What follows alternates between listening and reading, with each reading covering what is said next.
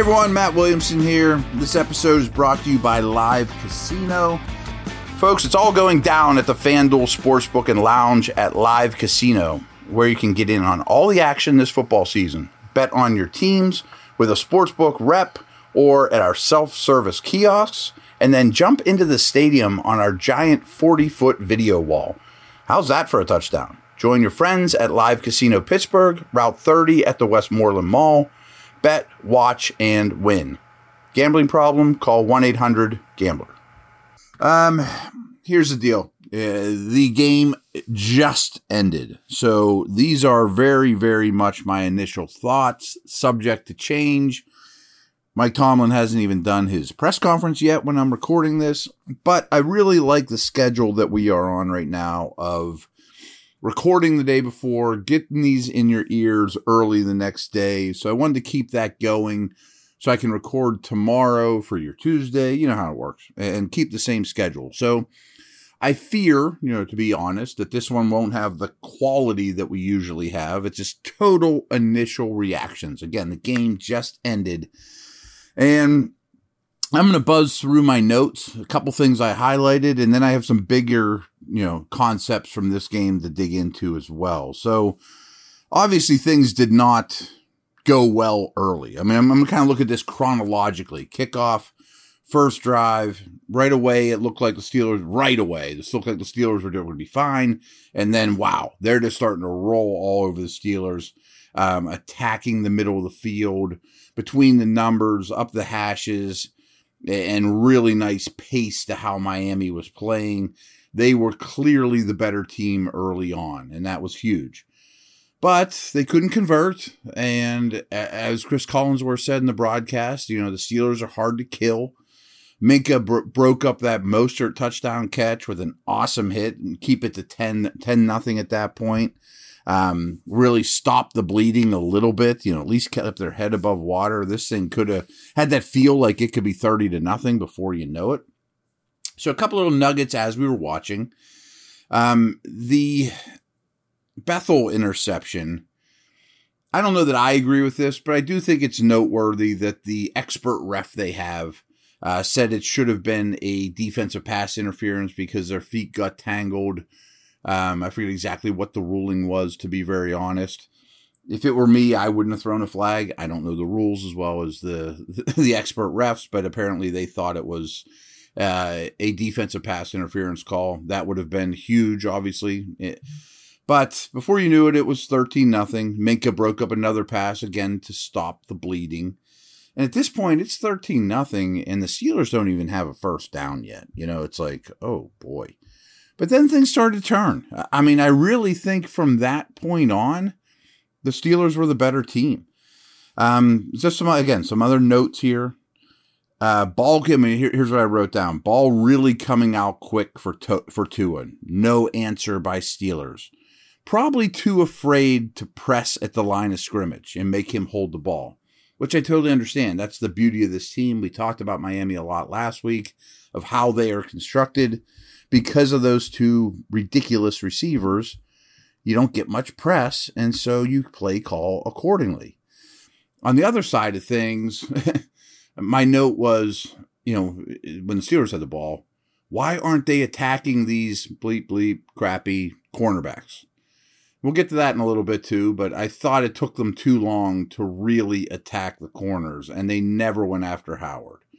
Good or bad? I'm going to have to watch this second time to know if that's a good idea or not. Um, I did love the Pickens touchdown catch. I mean, at this point, we make it 13 10. And what I loved about it, obviously, is Pickens is an extreme talent, but Kenny came to the line and knew he was going there immediately. Decisive, I got Pickens in the goal in the red area, one on one. I'm going there the whole time, and then the total stud goes up and contorts and grabs it. Great sign of things to come, and I mean for the next like ten years. I'm not even talking about like next week versus Philly or any of that kind of stuff. Um, but he's been decisive in this game, selling through his reads overall. I wrote down there is, is at that point. So halftime rolls around, 16 10. Miami's averaging seven yards of play versus five four for the Steelers. Not brutal. Time of possession's about the same. Uh, Miami's had 13 first downs against nine for the Steelers, only one Steelers penalty. Okay. You know, Tua's got 180 yards, 106 of it to Hiller and Waddle. I also mentioned two, Tua also had two interceptions that were dropped by halftime. Pickett was 13 for 16 at that point, you know, for 98 yards, fine. Steelers had a little bit of a running game going, 59 yards on 13 carries. Miami had about the same, 12 carries for 66 yards. No sacks, you know, by either team. Okay, I mean, but they're down on the scoreboard, of course, 16-10. Um, I made a note here too. You know, I watched a lot of Miami going into this game, of course. Best O line, best Miami's O line has played in a while. There's certainly a Armstead ripple effect. Have they hit Tua? Question mark. And I just remembered once whenever he scrambled, but that's a problem here. Um, fourth and three on the 14 you know, stuffed by Ogunjobi. I thought that was really bad by Josh or by McDaniel. I make the once in a while I call him Josh McDaniels and you know Mike McDaniel. I get those two screwed up, but I think Mike McDaniel overall is a tremendous offensive mind, and he's learning how to be a head coach. And there were some decisions here where he hurt his team a little bit, game management. This was one of them. Uh, later on, third dropped INT. This one by Edmunds. Um, and then I just wrote down again another first down run for nothing. And I mean this when the Steelers have the ball and not testing Howard at all for some reason. And they hadn't shown the graphic yet of him, all, you know, many of his snaps. You know, they were showing the replays. And we'll get to that a little bit here. Um, they got to a fourth and one situation and punted. I tweeted about this. It really bothered me. They really shouldn't have. And in that situation, here's my problem with not necessarily punting on fourth and one, but have the the wherewithal before the third and one to say we've got a stacked box. We already know at that point we're going to go for it on fourth and one. Let's take a shot on third and one as opposed to running your short yardage stuff on third and one at midfield Wait for that for fourth and one. On third and one, take your shot against a stacked box against a one on one. That's what aggressive teams do. And I don't want to hear because Pickett's a rookie. I, I that just doesn't hold water with me in this instance because he belongs. So then you get to fourth and one and you punt. And again, I tweeted one of these sites that has the analytics of it all, and you know they they basically said, you know, here's what here's what they said. Pitt decided to punt to Miami from the Pittsburgh 43 on fourth and one with 14 minutes and two seconds remaining in the fourth quarter while losing 10 to 16. Uh, they call it a surrender index of 10.0. The punt ranks in the 94th percentile of cowardly punts of the ni- of the 2022 season, and the 92nd percentile of all punts since 1999. Now, I don't exactly believe those things to be gospel, but it still makes me a little crazy. And, and for the reasons I mentioned, because you don't handle third down right either, you know. Um, couple things I'll mention here, and I'll get back to. Great tackling again by Steelers in this game. Thought so as well with Tampa. Armstead dominating is a note I have here. Their, their left tackle. Huge ripple effect for their offensive line. Um, also, Steelers handling blitz very well. This is a blitz blitz heavy team. O line and Pickett playing, you know, handling the blitz extremely well. Uh, Miami going to more and more zone as the game went on. Um, it, you know, as you guys probably remember, vague, you know, extremely well. But this is the end of the game kind of stuff where, at one point, you're driving and it's third and one, two awful penalties. It's third and sixteen before you know it, and then you throw a pick to Holland. You know who was quiet in this game. I talked about him last week. He's one of my favorite young safeties in the league, but stud shape, stud safety shows up in clutch moment. I mean this by Holland from the, the Dolphins. Uh, third and three, another INT dropped by Wallace, which to me is the fourth or fifth overall. So those were my game notes as I was watching them. Let's take a quick break, and I got a couple little other things to talk about. Again, this is going to be a quick podcast. Tomorrow will be more in depth. This is immediate, immediate reaction. Barely have any time to soak it in.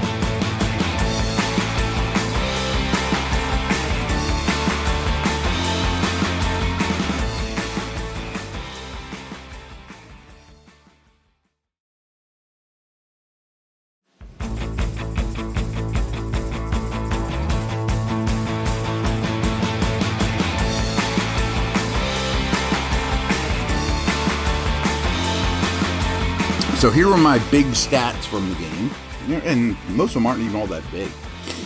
You lost a turnover differential three to nothing. I mean, when it's all said and done, rookie quarterback, whatever, you're minus three in turnover differential in a close game. I gonna win those. Yeah, I mean, this history shows you're not gonna win those. But Steelers had over 33 over 33 minutes of time of possession. Um, yards per play, six for Miami, 4.9 for the Steelers. Not earth shattering. Uh, neither is particularly great, to be honest with you. Steelers did average uh, over four yards per rush in this game. I think that's something to build off of. And 341 total yards by the Steelers. Okay. Um, some of these are going to be repeats of things I said during there, but I just kind of pulled them down. I got a Word document here. Just kind of pulled things that stuck with me as things I wanted to make sure we talked about. First off, that crowd, hopefully some of you were there. 50% Steeler fans. I was on the pregame show and Gerry Dulac mentioned he's like, they're projecting 50% of this stadium to be Steeler fans, and it sure looked that way. And you guys showed up huge. I think that's awesome. Made me proud. I mean, I love that. This is a bigger picture thing, and it's just very obvious to me because they couldn't be on further ends of the spectrum and that's McDaniel versus Canada. Because both these guys are, quote, modern age, play action, lots of motion. One's like the best at it, and one's like the worst at it. I mean, it, night and day to me, just with X's and O's and play calling and setting up the next play, like all the end arounds the Steelers do they don't ever lead to the next thing. You know, where Miami, they set plays up and the execution's better, but the play calling is just so much better. I really have a Matt Canada problem, to be honest with you. Um, quick back to McDaniel. Um, my note here, and I think I said this earlier in the pod. McDaniel's still learning how to be a head coach, though. You know, and much like Kenny Pickett's rookie season, I think rookie head coaches are the same way it takes you at least a year to learn how to be an NFL head coach or quarterback. But Canada, I mean, especially early, jets and bubbles, jet jet motion handoffs, bubble screens, and does and uses the jets and bubbles to set up nothing. Just don't get it. I really want to look at percentage of first down runs for the Steelers. I just know that they're way too high and I don't have the stats to back this up a minute after the game ended, but it's kind of well known that the most efficient play in NFL football is throwing the ball on first downs. This might even be my article this week, but for many reasons. First of all, you get predictable coverages. You don't have an advantage or a disadvantage in down and distance. You can dictate things to the defense more than the other way around so many first down runs. You know, usually just right into the teeth of the of the defense, and then it's second and seven or eight before you know it. It it makes me crazy, and I need to look at. I'm not even sure where I can find these numbers, but percentage of first down runs for the Steelers compared to the rest of the league, I bet is absolutely at the top bottom, however you want to call it. Dropped interceptions are really the biggest story of the game. I mean, four or maybe five. Four or maybe five dropped interceptions. None of them would have been super easy plays. They didn't hit you in the numbers or hand it to you. But you got to make two or three or five of them. I mean, come on. Dropped interceptions. This game's, a, I don't want to say an easy Steeler win, but I absolutely believe the Steelers win this game if they catch half of those, or three of them, or four of them. Should have. Great tackling, though, by the defense. Great second half defense. Actually, great three quarters of defense in a row. I'm curious what adjustments were made, or if just the execution was better, or they came out a little cold. I can understand that. But there's always a flip side to these things, too. Dropped interceptions and zero sacks and very little pressure. I mean, Sacks are definitely a quarterback stat, and Tua gets it out quick. And I was very impressed with the pace he played with and how quickly he played. But you got to hit him. I mean, that was my number. I, I did keys to the game. My first one was hit Tua. Didn't hit him hardly at all. Didn't affect him as a passer hardly at all. Very little pressure. Um, Pickett belongs. That's that's the biggest thing here. And we can talk about the dropped interceptions, you know, whatever. Kenny Pickett's an NFL quarterback. I already know that. I believe that in my heart. Great verse blitz. He belongs. He's learning. There's going to be some. There's going to be many learning pains. You know, I mean, there's the growing pains tonight are a perfect example that I think we'll look back on a year, five years, ten years from now, and be like, remember when Kenny figured out how to do these things in crucial situations, and how many two minute drills he even run? You know, so he belongs. That's the whole key to the season. I mean, that's the big picture, slam dunk thing that matters most. But once again, one one to three TD to interception ratio and a bat. I mean, a lot of turnovers already for this guy. Half of them aren't his fault, but they still happen. Finn secondary, um, they lost Jones. They didn't go after Howard. They attacked Noah Ogunbowale, whose name I destroy. I also think that the refs really let Miami and played to their strengths get away being very grabby in this game. And I can't wait to watch it again, especially in the All 22. But I'm also a little critical that they should have attacked the secondary more. It, it was a weakness. The corners are bad. People have been attacking Howard like crazy, and the Steelers didn't at all. And they showed 10 different plays or so, maybe eight of boy, Howard's locking everybody down. I, I, thought on almost every one of those, there was a borderline defensive holding call or very grabby. He was a great corner. He hasn't played like a great corner. I would have just liked to seen more testing of Howard. Maybe he played the game of his life, or or a game like he used to play, and they had, it was never open. That's absolutely possible because I do think he's a great player that hasn't been playing great. But I would have liked to see more attacking the Fins secondary. Um, again, Armstead is a great left tackle when right, and he was right in this game, and it had a huge positive ripple effect for Miami's offensive line. Best I've seen that O line play all year, clearly.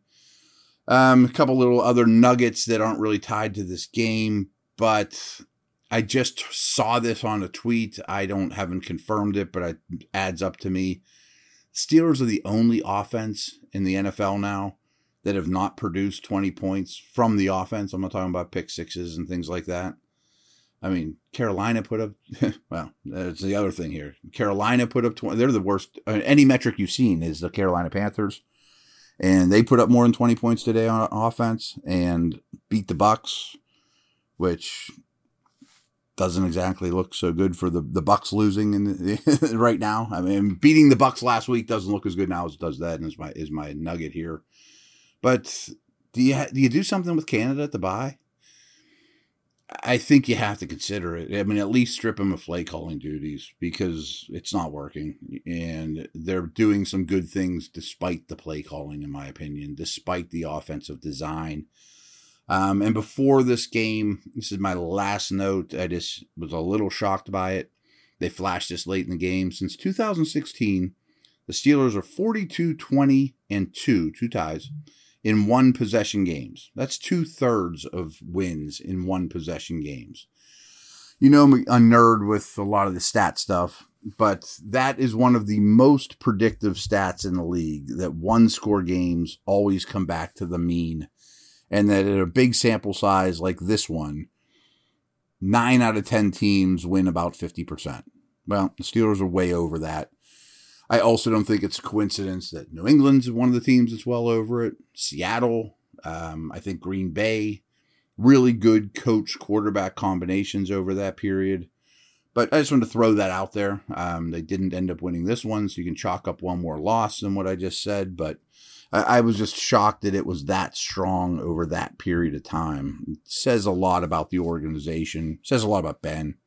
Uh, says a lot about Tomlin. So that, that's my thoughts. Tomorrow we'll probably have some things that I'm gonna, you know, change my mind on on first opinion. You know, I'm looking at this thing a couple times over.